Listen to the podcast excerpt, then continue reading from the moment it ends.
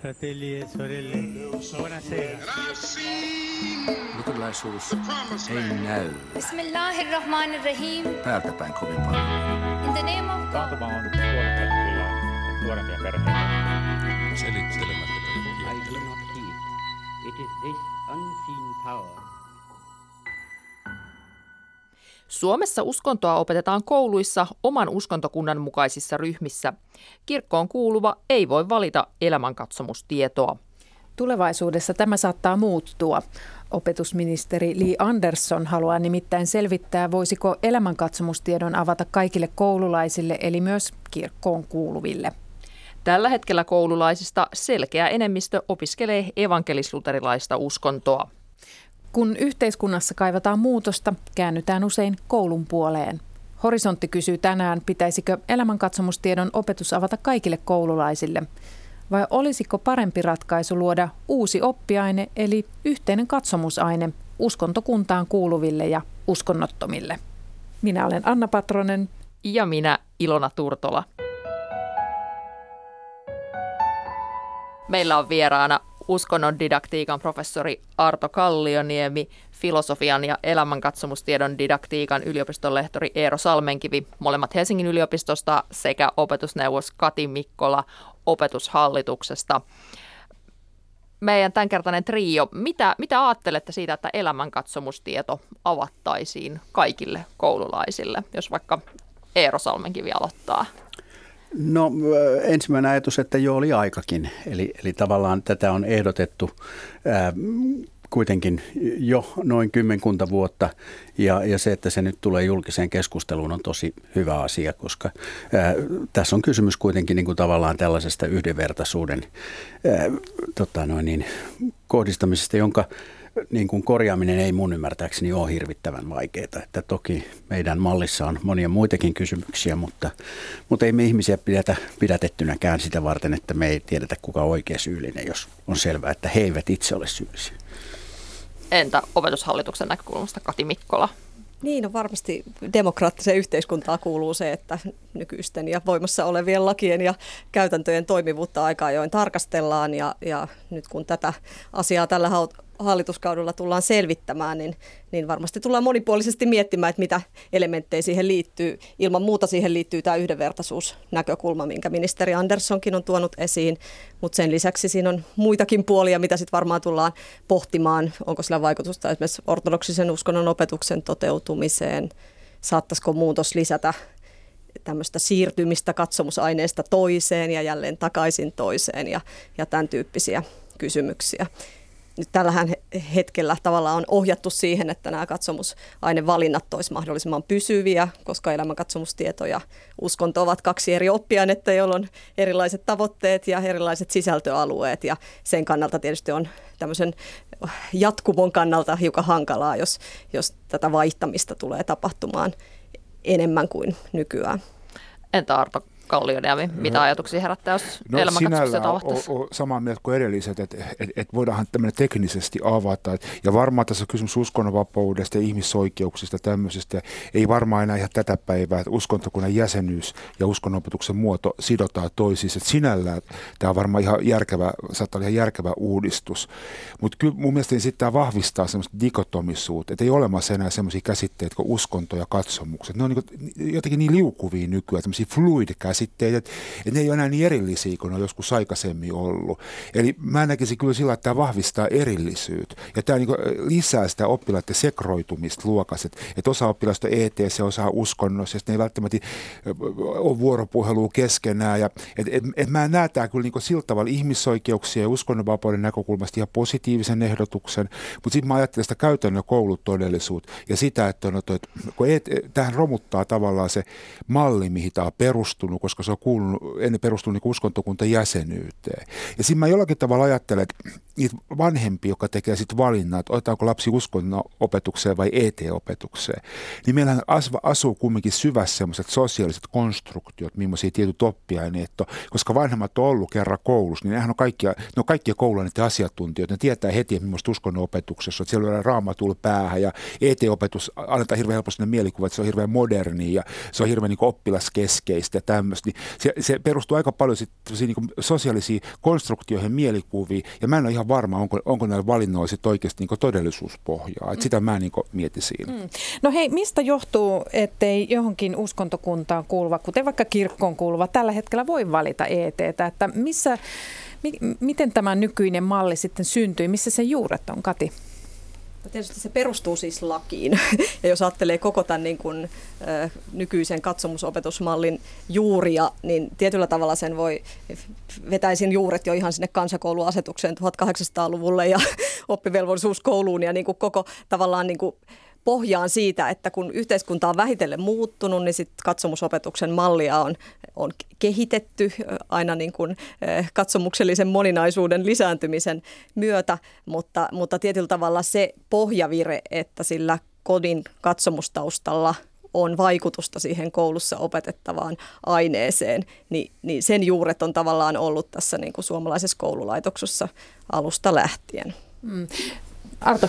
Mä tarkentaisin nyt arvoisa opetusneuvoksen näkökulma, että 1923 annettiin kansakoululaki ja laki kansakoulujärjestyksestä. Silloin annettiin myös uskonnonvapauslaki ja silloin ensimmäisen kerran otettiin oikeasti kantaa siihen, että, lapsi pitää, että koulussa pitää opettaa uskontoa enemmistön mukaan. Ja meillä on enemmistössä ollut luterilaiset, paitsi Petsamossa oli kyllä ortodoksei. Mutta periaatteessa tämä pakkoliittäminen, jos nyt voidaan sanoa, niin e, uskonnonopetushan muuttui tunnustuksettomasta oman uskonnon opetukseksi. 2000-luvun alussa uudistettiin uskonnonvapauslainsäädäntö. Ja mun ymmärtämäni ja käsitykseni ja kuulemani mukaan perustuslakivaliokunnassa keskusteltiin pitkään tästä. Ja, se, ja poliittiset voimasuhteet oli semmoiset, että perustuslakivaliokunnassa päädyttiin, että, että jos ihmiset kuuluu luterilaiset ja ortodokseen kirkkoon, niin pitää osallistua sen mukaiseen uskonnonopetukseen. Että, että, että, itse asiassa, koska ET on tullut kouluaineeksi vasta 85. Et itse asiassa tämä ei ole niin, ja 1923 alettiin koulussa opettaa uskontoa, historiaa ja siveysoppia, ja se muuttui 1985 elämäkatsomustiedoksi. Ja, ja tav- tavalla, tavalla että tämä sitä niin kuin, siihen liittyvää keskustelua. Mm, niin, niin, mä vielä täsmentäisin, että se oli siis poliittinen valinta silloin 20-luvulla, niin kuin Arto tota, sanoi. Ja, ja silloin siis ne tahot, jotka vastustivat uskonnonopetusta, taktikoivat ja äänestivät eduskunnassa tämän tunnustuksellisen uskonnonopetuksen puolesta, jotta kuten niin kuin Arto sanoi, niin samaan aikaan tuli uskonnonvapauslaki, siitä voitaisiin vapauttaa. Että tavallaan tämän mallin ytimessä tietyssä mielessä on ollut se, että kaikki eivät menisi samaan uskontoon. Ja meillä tosiaan, tuossa Arto viittasi tähän uuteen 2003 uskonnonvapauslakiin, niin siinähän oli hirveän paljon opetushallitus just silloin tehnyt sitä, että meillä oli näitä pienryhmäisiä uskontoja. Eli tavallaan on lähetty siitä, että kaikilla olisi ikään kuin omaansa. Ja sitä pidettiin silloin hyvänä, vaikka se jäsenyysperustan on täytynyt 2003 jo näyttää aika vanhanaikaiselta. Mm. Eero, haluan sulta kysyä, kun sä oot elämänkatsomustiedon ö, dosentti, niin, niin minkälaiseen aikakauteen tämä ET-opetus syntyi? Siis se oli vuonna 1985, mutta m- No siis se, se syntymä on noin 10 vuotta vanhempi. Siis vuonna 1966, niin kuin Unesco-professori hyvin tietää, niin ihmisoikeussopimukset saatiin YKssa lopulta sovittua. Siihen meni kylmän sodan takia melkein 20 vuotta sen julistuksen jälkeen.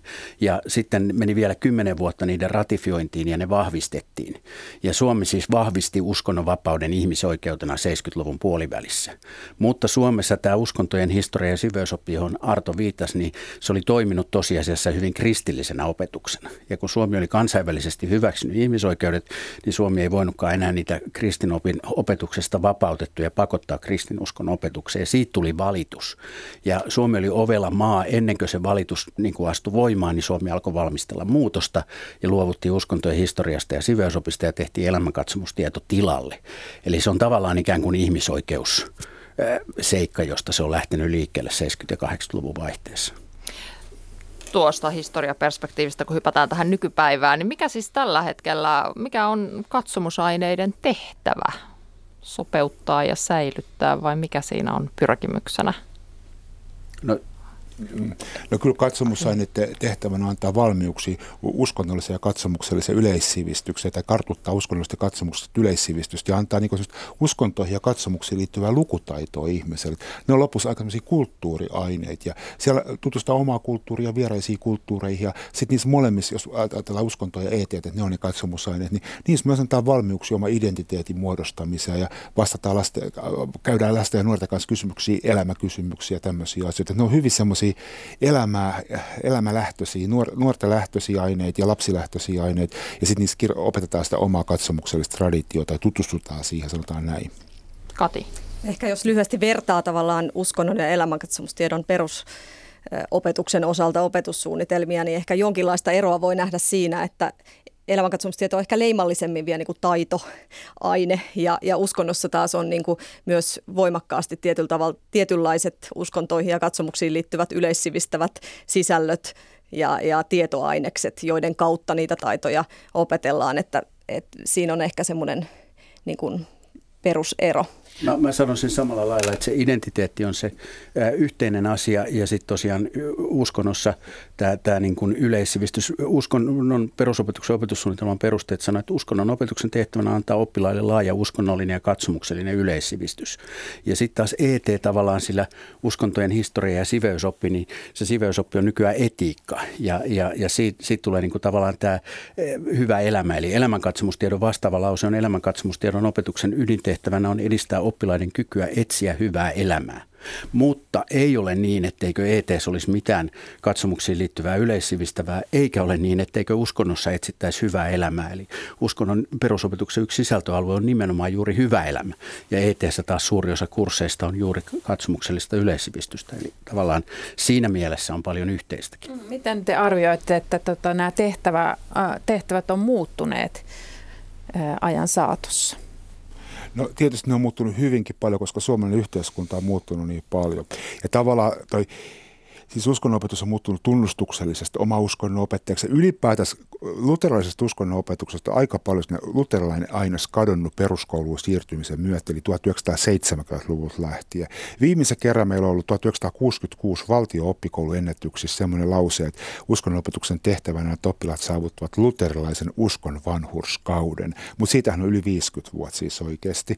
Eli, eli kyllä meillä ollaan hyvin toi uskonno, meidän uskonnonopetus on aika paljon saanut vaikutteet ruotsalaisesta uskonnon opetuksessa, missä lasten elämäkysymykset ja identiteetti on ollut hirveän niin vahvasti esillä viimeiset sanotaan 50 vuotta. Ja vieraat uskontoja on opetettu meillä koko ajan peruskoulu, osan uskonnon opetusta. Myös vieraat katsomuksia. Että kyllä meillä kuuluu myös erilaisten katsomusten opettaminen. Mä oon tehnyt ala-asteen oppikirja, niin kyllä siellä puhutaan jo humanismista ihan neljännen luokalla. Ja, ja, ja, ja, ja tällä tavalla, että et, et mä en näkisi oikeasti uskonnon ja etiopetuksen nyt mä puhun luterilaisesta uskonnon opetuksesta, mä en näkisi niillä kauhean suurta eroa. Niiden näkökulmat saattaa olla pikkasen erilaiset, mutta ei, me, ei me, meidän luterilainen uskonnon opetus on myös luonteeltaan semmoista, että se on kaikille tarkoitettua. Me, opetus, arvoisa opetusneuvos osaa sanoa tarkka luvun, mutta se on noin yli 90 mitä lapsi, prosenttia, mitä lapsista käy kuitenkin luterilaisessa uskonnon opetuksessa. ETS taitaa joku 8 prosenttia. Siinä on aika, ETS on aika paljon alueellista vaihtelua myös, missä se 8 prosenttia jo. Mutta mut täytyy sanoa, kun mä joskus luen niiden molempia opetussuunnitelmia, niin mä en näe niissä olennaista eroa. Katilla oli Joo, no prosenttiluvut on itse asiassa hiukan alle se 90 prosenttia Aha. nyt viime vuoden, viime vuoden tilastoista, mutta olisin kiinnittänyt siis huomiota just tuohon, että eh, evankelisluterilaista uskonnonopetusta on jo pidempään kehitetty ikään kuin siitä näkökulmasta, että, että siihen osallistuu hyvin monenlaisista taustoista tulevia oppilaita, koska lain mukaan juuri se enemmistön uskonnonopetus on kaikille avointa opetusta ja, ja tältä pohjalta sitä on sitten myös kehitetty. Tästä, jos voi kommentoida, että tämä avaaminen on tärkeä just sen takia, että kun meillä on noin suuri enemmistö, niin nämä vähemmistöt helposti jää tavallaan, ajatellaan, että meillä, tämä on niin kuin se oikea, niin kuin esimerkiksi nyt puhutaan uskonnon ja eteen yhdistämisestä, niin puhutaan itse asiassa evankelisluterilaisen uskonnon yhdistämisestä. Meillä on 13 uskontoainetta. Eli tavallaan, jos kaikki saa valita, niin ne ikään kuin jotenkin tulevat aidommaksi, mikä ehkä sitten liittyy tuohon, mitä Arto sanoi, että siitä tulee niin kuin semmoista tiettyä erillisyyttä, että jos on 14 ainetta, jota saa valita, niin se on erilainen tilanne kuin se, että kaikki menee ikään kuin yhteen automaattisesti ja sit siitä, siitä ikään kuin sitten erotellaan. Tältä osin voisi ehkä sen verran vielä tarkentaa, että, että uskonto on tosiaan yksi oppiaine, jossa on näitä monia eri oppimääriä, mutta siinä, siinä on niin kuin huomioitavaa se, että, että uskonnossa kaikilla näillä oppimäärillä on yhteiset tavoitteet ja keskeiset sisällöt, jotka sitten tietyllä osin tarkentuu ja eriytyy näissä eri oppimäärissä. Annetaan he tässä välissä puheenvuoro uskonnon opettajille. Kuunnellaan, mitä he ajattelee tästä ET-opetuksen avaamisesta kaikille. Ja näin siitä sanoo Suomen uskonnonopettajien liiton puheenjohtaja Tuovi Pääkkönen. Varmaan voitaisiin elää tällaisen asian kanssa ihan hyvin, mutta emme ole ehkä sitä sille riemurinnoin kannattamassa, koska totta kai se viime kädessä veisi uskonnonopettajilta tunteja, mutta ymmärrän kyllä tämän aloitteen, mitä tästä on nyt tehty, niin ymmärrän sen perustelut, että se voisi lisätä yhdenvertaisuutta, koska kyllähän tämä tilanne tällä hetkellä hiukan ainakin ulkopuolisesta katsoen vaikuttaa aika kummalliselta. Kun alettiin keskustella tästä ET-opetuksen avaamisesta, niin aika nopeasti se keskustelu kiertyi sivistyksen ympärille. Pelkäättekö te uskonnonopettajat, että uskonnollinen sivistys jotenkin rapautuisi, jos ET alkaisi vetää enemmän opiskelijoita? No kyllä siellä eteessäkin sivistystä toki saa ja monipuolista yleissivistystä, sitä en ollenkaan ajattele. Mutta sanotaan, että kyllä sen uskonnollisen ja erityisesti semmoisen kulttuurin, joka, joka länsimaissa hyvin pitkälle perustuu kuitenkin sitten kristillisiin asioihin ja myöskin sitten muualla maailmassa hyvin monet kulttuuriset ilmiöt perustuu siellä paikallisiin uskontoihin. Ja tämä on ehkä tässä nykytilanteessa, kun väki maallistuu ja kirkosta lähdetään, niin on ehkä unohtunut täällä länsimaissa, että, että tilanne, tilanne muualla ei ole ihan samanlainen kuin täällä. Jos ei ymmärretä eikä tunneta uskontoja eikä niiden symboliikkaa eikä sitä historiaa eikä ajattelutapoja, niin kauhean monet kulttuuriset symbolit, poliittiset linjaukset, eettiset näkökulmat, kauhean moni asia jää käsittämättömäksi. Miten uskonnonopettajien näkökulmasta nykytilannetta, katsomusaineiden opettamista, miten sitä pitäisi kehittää vai onko nykytilanne ihan ok?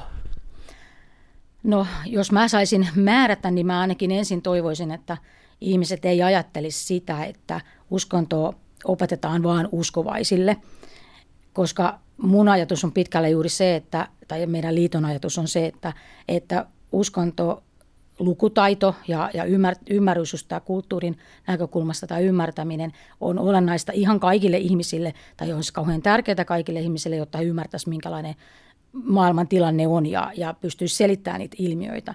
Niin mä toivoisin, että tämä ei olisi oikeastaan niin uskonnon opetuksen kehittämistä, vaan uskonnon ikään kuin aseman kehittymistä. Mutta että tokihan aina voi opettaa paremmin ja aina voi osata paremmin. Mun mielestä uskonnon opetuksessa on kyllä sitä pyritty kehittämään mahdollisimman tämmöiseksi avaraksi laaja-alaiseksi ja kulttuuria ymmärtäväksi ja myöskin sitten oppilaskeskeisiä työtapoja käyttäväksi aineeksi. Näin siis sanoi Suomen uskonnopettajan liiton puheenjohtaja Tuopi Pääkkönen. Mitä te ajattelette tuosta edellä kuulusta, vaikkapa tuosta, että miten käy sivistykselle ja uskonnon lukutaidolle, jos ET kaikille avataan?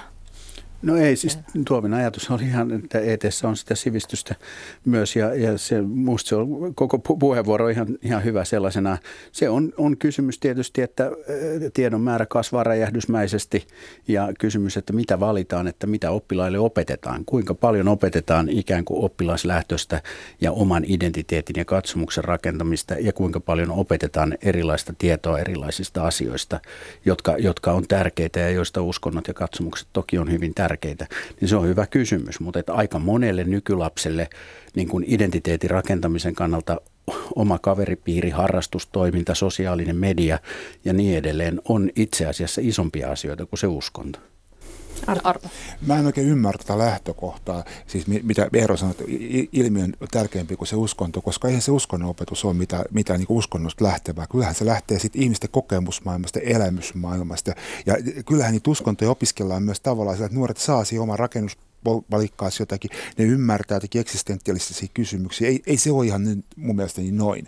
Et mä, jollakin tavalla mä ajattelisin pikemminkin sillä, että on hyvä, että ihmiset oppii niin kuin ihmiskunnan suuria kertomuksia. Ja, ja nehän on kumminkin, niistä ammennetaan paljon sellaisia elämäkysymyksiä ja tämmöisiä. Siellähän käsitellään myös muitakin. Mä muistan ainakin, että jossakin alasteen kirjassa luetaan noita, mitä ne on Toppeluksessa sattui ja, ja toi, tä, tämmöisiä. Ja, et en, en mä näkisi sitä kyllä ihan noin poissulkemaan. Mä näkisin, että meidän uskonnonopetus on nykyään äärettömän moderni.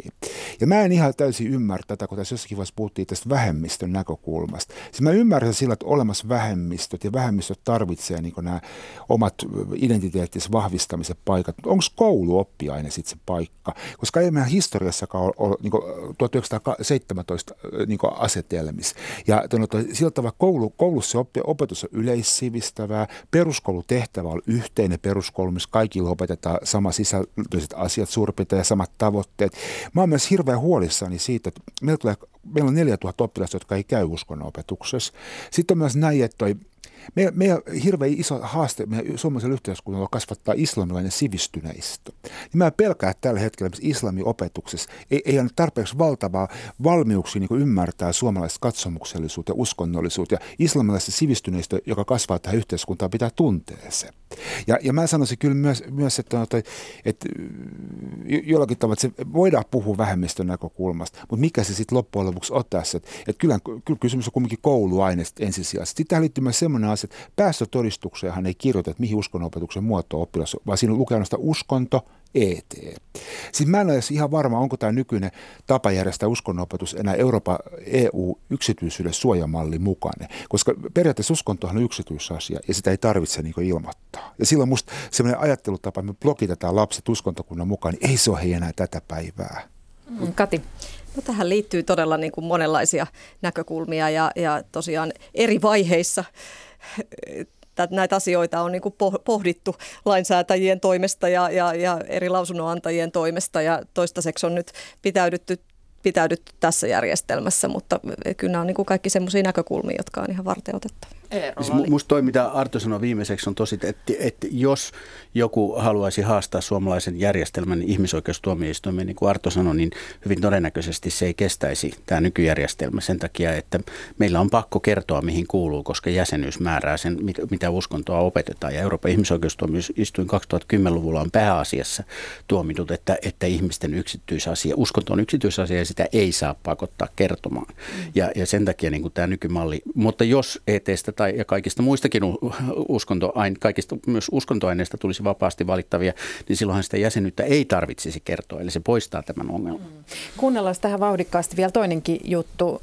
Nimittäin kouluhan syntyi aikanaan kirkon sylissä ja kysytään tähän väliin, mitä kirkossa ajatellaan nykyisestä katsomusaineiden mallista ja mitä kirkossa ajatellaan siitä, että tämä ET vapautettaisiin. Tässä asiantuntija Tuula Vinko kirkkohallituksesta. Selvitys on hyvä asia ja varsinkin jos se tehdään tarpeeksi laajapohjaisesti. Tilanteethan on toki muuttuneet monella tapaa tässä matkan varrella, että kun elämänkatsomustietoniminen oppiaine perustettiin silloin 1985, niin eihän tietenkään yhteiskuntamme ole enää samanlainen. Mutta selvitystä ilman muuta tarvitaan mitä kaikkea sitten itse muutoksesta seuraisi, niin se on, se on erittäin tärkeä pohtia. Kirkon kasvatus- ja perheasioiden asiantuntija Tuula Vinko, mitä ajattelet nykyisestä katsomusaineiden mallista? Onko se edelleen tätä päivää vai pitäisikö se ihan radikaalisti uudistaa? Nämä on pitkiä kehityskulkuja ja, ja sanoisin näin, että nykyinen mallihan on varsin nuori, että vasta tämän nykyisen uskonnonvapauslain seurauksena se kehittyi tähän muotoon ja, ja siinä mielessä ihan kovin radikaaleja muutoksia ei kannattaisi tehdä ennen kuin on, on resurssoitu ja kehitetty järjestelmää pidemmälle, ettei tarvitse sitten katua. Jos kouluihin tulisikin tämmöinen yhteinen katsomusaine, miten arvioit, mitä se tekisi uskonnon lukutaidolle? No sehän myös riippuisi sen aineen sisällöistä. Ja ne sisällöt olisikin varmasti se vaikein pala, kun pitäisi eri intressiryhmien kannalta katsoa asiaa ja että minkä verran mitäkin siinä opetettaisiin ja, ja keiden toimesta. Eli nämä kaikki opettajan koulutus- ja kelpoisuusasiat tulisi siihen mukaan. Dialogi toivottavasti lisääntyisi, että se olisi toki suotavaa siinä. Näin siis sanoi asiantuntija Tuula Vinko kirkkohallituksesta. Kysytään teiltä täällä studiossa sama kysymys, mitä Vinkolta tuossa, tuossa edellä. Eli mitä te ajattelette, tämä nykyinen katsomusaineiden opetuksen malli, niin onko se siis tätä päivää? Kati Mikkola. No kyllä mä periaatteessa ajattelen, että laadukasta katsomusopetusta voidaan tarjota niin kuin erilaisissa malleissa. Ja tämä nykyinenkin malli jo tällä hetkellä mahdollistaa eri oppiaineiden ja eri oppimäärienkin välistä yhteistyötä sille kieltämättä on myös semmoisia käytännön haasteita sille yhteistyölle, että se vaatii resurssointia ja viitseliäisyyttä ja lopulta se on oikeastaan sitten arvokysymys, että halutaanko siihen tämän mallin puitteissa, puitteissa panostaa, mutta, mutta itse en näe sitä ehkä niin jyrkkänä semmoisena joko tai asiana, että, että laadukasta opetusta voidaan tarjota monenlaisessa mallissa.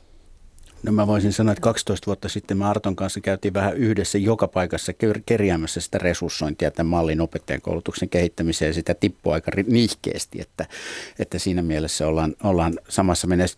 Mä olisin kyllä tuolla vinkon kanssa siinä mielessä eri mieltä, että mä näkisin, että 2003 uudistus tietyssä mielessä korjasi perustuslailliset ongelmat 1920-luvulla rakennetusta mallista ja säilytti sen pääsääntöisesti ennallaan, eli jäsenyysperustaisen ja enemmistö edellä menevän. Ja, ja että se malli on kyllä erittäin ongelmallinen ja, ja ete, tämä valinnanvapaus ratkaisee siitä yhden ongelman, eikä ratkaise siitä kyllä kaikkia ongelmia, mutta yksi kerrallaan, koska Tulevinko on kyllä siinä oikeassa, että kannattaa kehittää hitaasti ja rauhallisesti eikä hirveän tempoillen. No mitäs Arto?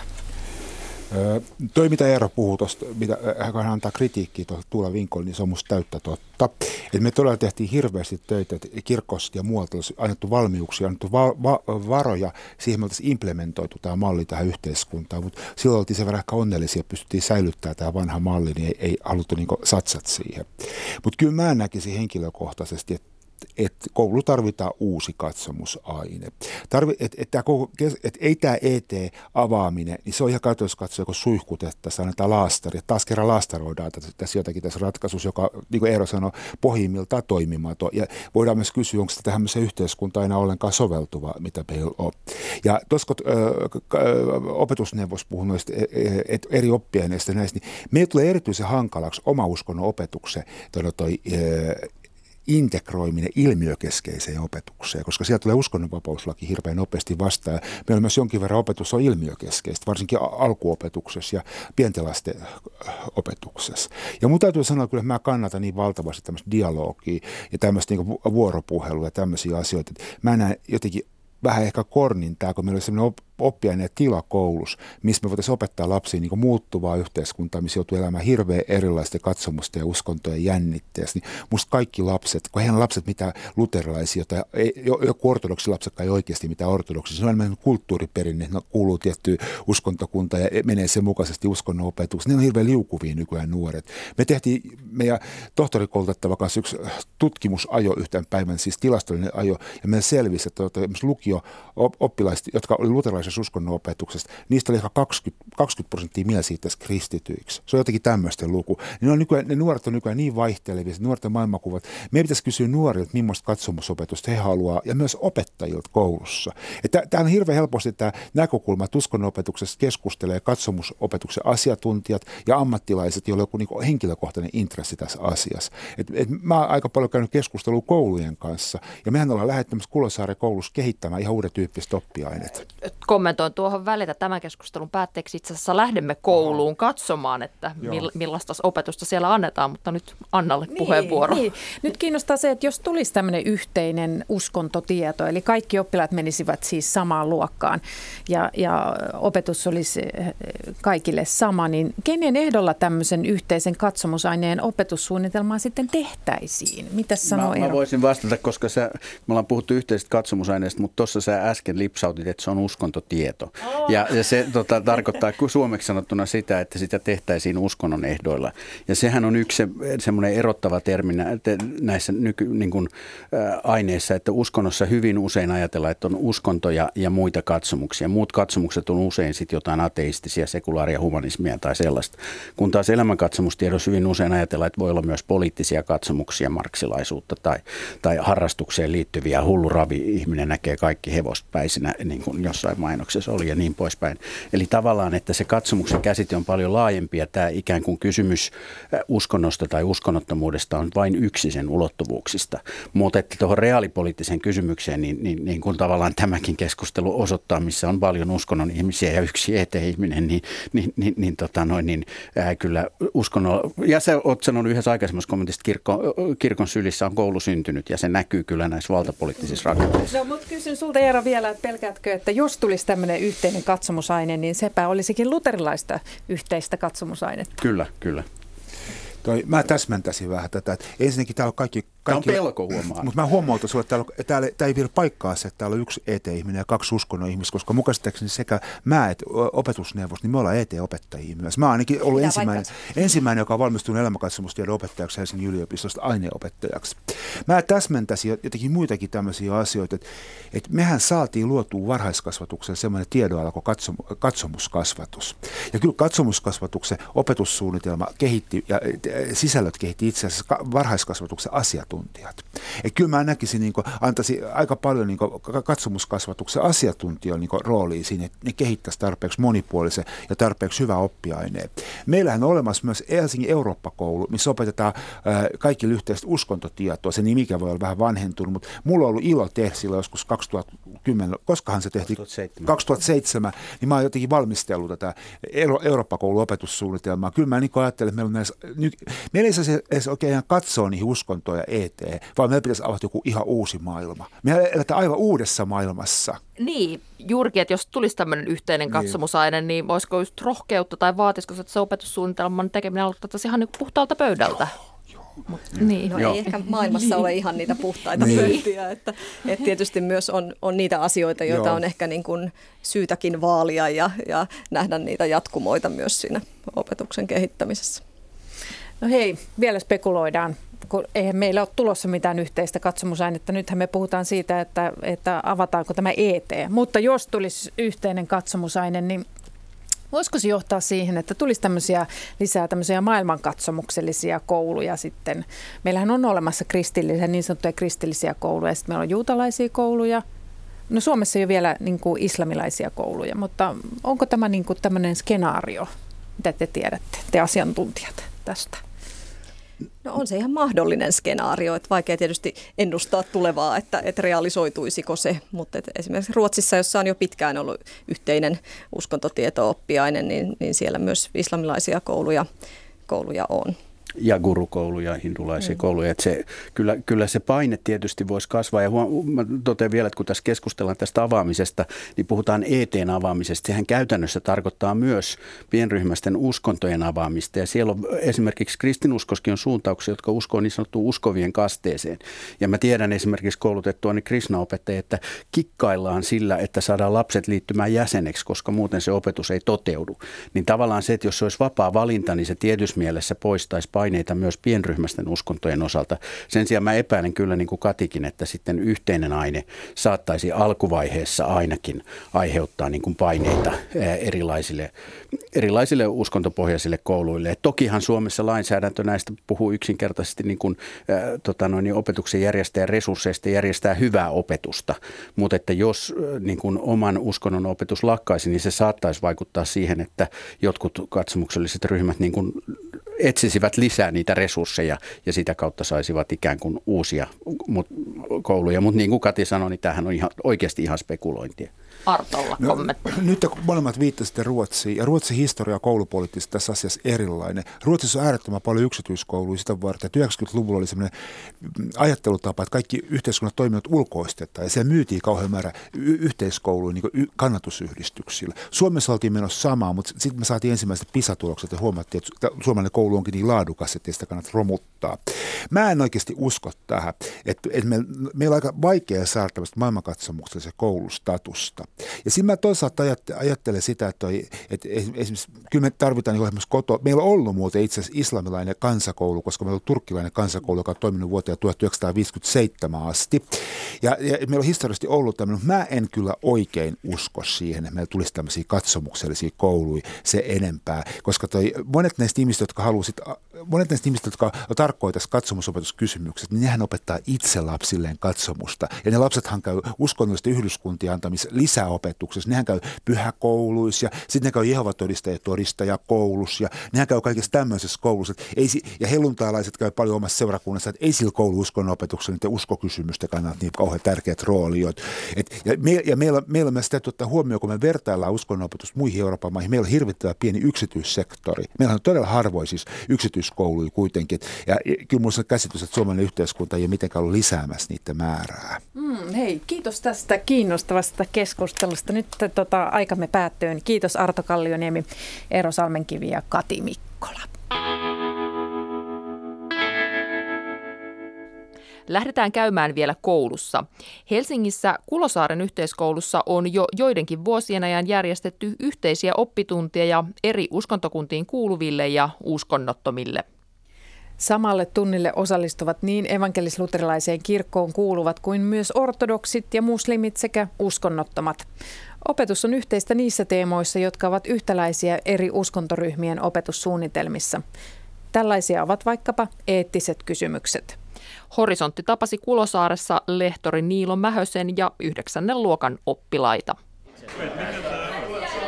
Niilon Mähönen täällä luokkahuoneessa on ysiluokkalaisia eri uskontokunnista. Väännetään rautalangasta, mikä tämän oppiaineen nimi on, vai onko tämä oppiaine?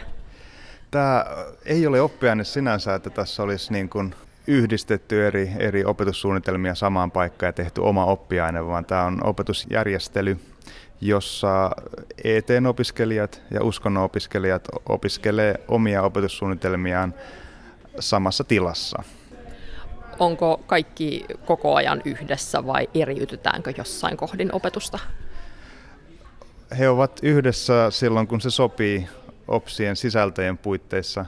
Ja kun sisällöt ei vastaa, että, niin silloin he eriytetään välillä eri tilaan jopa ja välillä oppitunnin sisällä eriytetään, että he tekevät eri tehtäviä omien opetussuunnitelmiensa mukaan.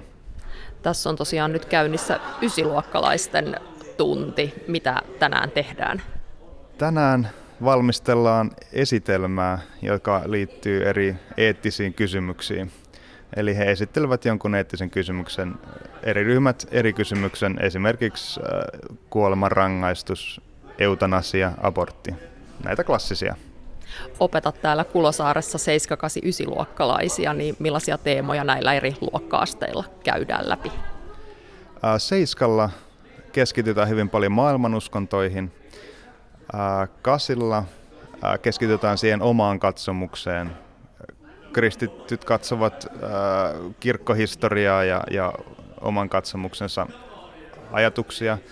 ETn opiskelijat taas opiskelee sitten silloin hyvin paljon omassa ryhmässä, koska heidän opetussuunnitelma ei, ei keskity niin paljon tämmöisiin kirkkohistorian kysymyksiin. Ysillä taas katsotaan etiikan kysymyksiä, etiikan käsitteitä ja perusajatuksia ja sitten eettisiä kysymyksiä. Ja silloin hyvin paljon ollaan yhdessä, koska hyvä ja paha on periaatteessa kaikille, kaikille yhteisiä asioita, joista keskustellaan sitten. Kerro vielä vähän, mitä näillä oppitunneilla puhutaan nimenomaan uskonnoista tai miten niistä puhutaan? Meillä, niin kuin varmasti kaikki luterilainen opetus ei ole tunnustuksellista, vaan, vaan kyseessä on oman uskonnon opetus. Meillä, meillä uskonnosta puhutaan hyvin tietopohjaisesti. Eli ajatus on se, että näin ajattelevat luterilaiset, näin ajattelevat katoliset ja näin ajattelevat islaminuskoiset ja, ja siitä yritetään niin tietopohjalta rakentaa sitä, sitä ymmärrystä. Et sen sijaan, että yritetään sanoa, että näin me ajattelemme ää, kristittyinä tai muslimeina, niin, niin pyritään lähtemään siitä, että, että tutustutaan eri uskontoihin ja siihen, siihen tietopohjaan. Tässä Ysien opetusryhmässä suurin osa on evankelis-luterilaiseen kirkkoon kuuluvia. Miten varmistetaan, ettei se opetus ikään kuin just lipsahda sitten sen enemmistön mukaiseksi? Toi on tietenkin vaara siinä mielessä, että, että jos halutaan miellyttää sitä, sitä enemmistöä. Mutta toisaalta se, se pitää varmistaa sen kautta, kun on opetussuunnitelma koulun opetussuunnitelma kirjoitettu, niin siinä, siinä on, on mietitty kaikki valmiiksi. Eli mekin kun me kirjoitettiin opetussuunnitelma, niin me lähdettiin, lähdettiin äh, hyvin käytännönläheisesti katsomaan, että, että mitä eri tunneilla voitaisiin tehdä sitten tähän perustuen. Kun samaan luokkahuoneeseen laitetaan eri uskontokuntiin kuuluvia ja uskonnottomia, niin mitä hyvää siinä on? Tähän on mahdollisimman hedelmällinen paikka semmoiselle katsomusten väliselle dialogille. On erilaisia näkökulmia luokassa, niin sitten he voivat tuoda esiin eri näkökulmia. Tosin vapaaehtoisuus periaatteesta noudattaen, eli, eli kukaan ei ole oman uskonnonsa edustaja ja asiantuntija siinä mielessä, että häntä katsotaan, kun puhutaan islamista, niin katsotaan muslimia ja, ja kysytään, että no mitä te teette, vaan kyse on, että silloin kun heillä on valmuuksia ja halua jakaa jotain, niin silloin he jakaa. En pidä siitä, että jotain oppilasta pakotetaan oman uskontonsa niin kuin edustajaksi ja asiantuntijaksi.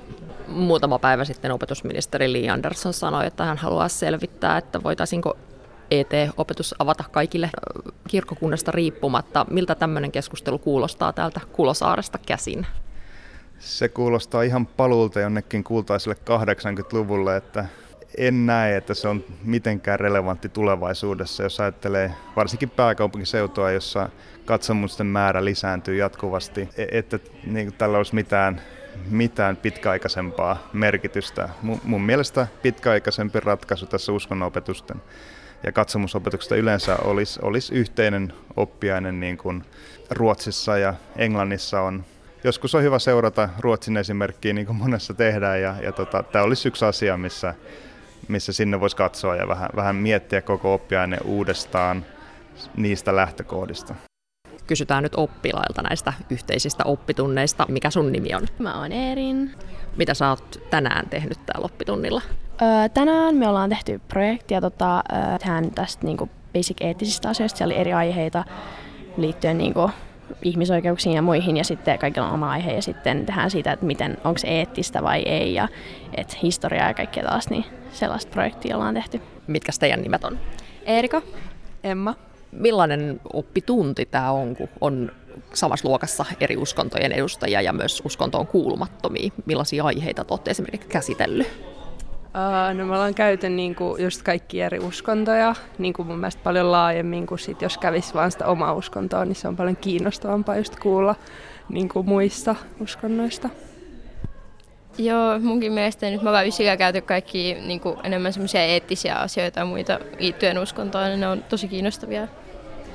Sanoitte, että kiinnostavaa. Mikä täällä olisi erityisesti ollut kiinnostavaa? Uh, no mun mielestä nyt ainakin ysillä just eettiset, että me ollaan katsottu niinku niin kuin eri uskontojen kulmista ja eri niin kuin näkökulmista kaikki eettisiä ongelmia.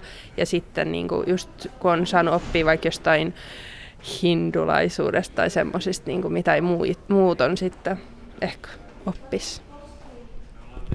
Ja sitten me käydään niin kuin filosofisesta näkökulmasta kanssa jotain asioita, katsotaan, niin se on myös kiva.